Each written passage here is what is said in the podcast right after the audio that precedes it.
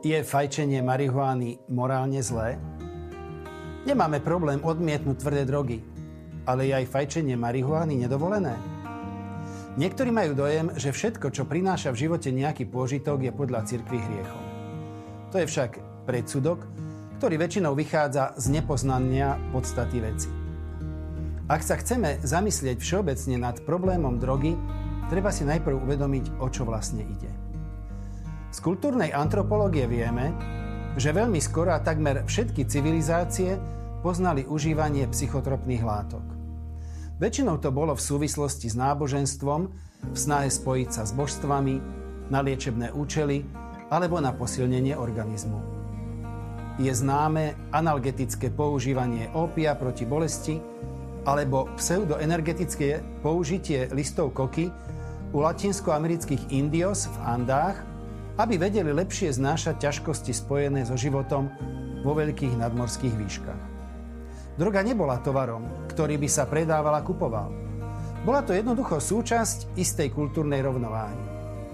Len relatívne nedávno sa droga odviazala od svojich spoločensko-kultúrnych koreňov a stala sa predmetom spotreby miliónov ľudí. Zrazu sa stala svetovou epidémiou. V čom je teda problém? Efektami drogy sú pocit blaha a šťastia a dočasné uvoľnenie pocitu zodpovednosti a ťažkých úzkostí. Všetko sú to síce na prvý pohľad veci pozitívne, ale dosiahnuté neprirodzene a za príliš veľkú cenu. Droga ničí fyzické a psychické zdravie, alebo v menej vážnych prípadoch spôsobuje stratu zmyslu pre realitu. Potešenie, pôžitok a uvoľnenie od strachu a úzkosti sú pre osobnosť človeka dobré, ale nie za akúkoľvek cenu. V podstate tu ide o problém vzťahu človek-pôžitok. Čo je to vlastne pôžitok? Je to pocit blaha, ktorý vyplýva zo stavu normálnej rovnováhy, čiže uspokojenia potrieb a ktorý nastáva po určitých optimálnych stimuláciách. Tento stav rovnováhy však nie je ani dokonalý, ani trvalý. Pôžitok je spojený s výkonom základných funkcií človeka, ktoré môže kontrolovať a ktoré sú dôležité a neodmysliteľné pre jeho životnú rovnováhu. Človek za normálnych okolností dosahuje pôžitok ako výsledok naplnenia nejakej potreby alebo pudu, tými najjednoduchšími sú napríklad hlad a sexuálny púd. Medzi pôžitkami a cieľmi človeka je vzťah, prostriedok, cieľ.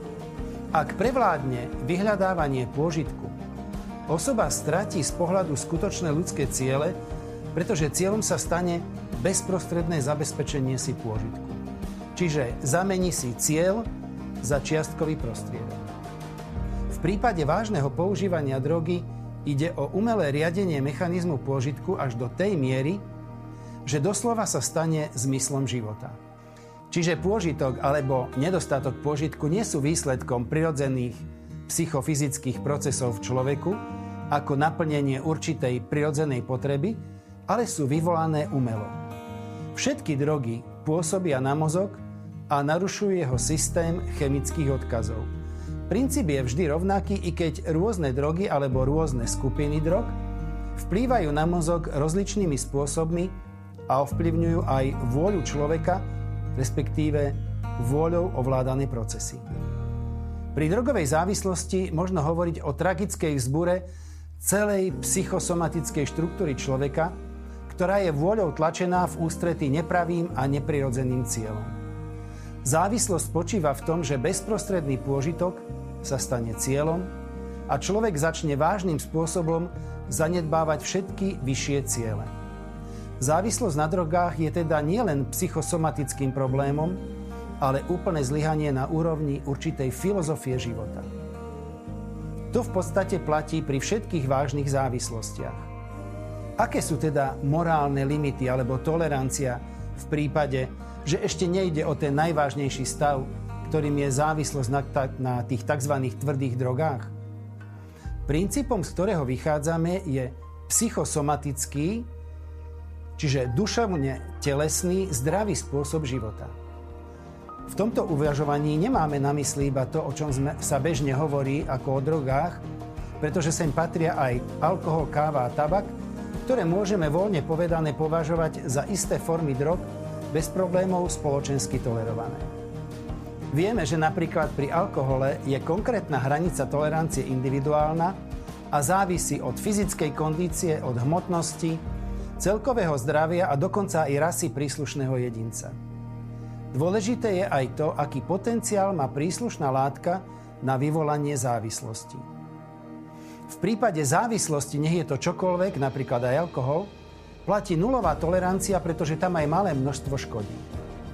Kritérium psychosomaticky zdravého spôsobu života znamená, že sa pýtame, aký vplyv má určité množstvo spomínanej látky na psychosomatickú, to znamená duševne telesnú rovnováhu človeka. Z tohto kritéria vyplýva, že nie je vhodná žiadna látka, ktorá má vážny vplyv na psychosomatickú rovnováhu. Ak ide o látku, ktorá spôsobuje už aj pri malom množstve vážnejšie zmeny, najmä ak má potenciál vyvolať závislosť, človek by ju mal vo vlastnom záujme odmietnúť. A sem treba započítať aj marihuanu.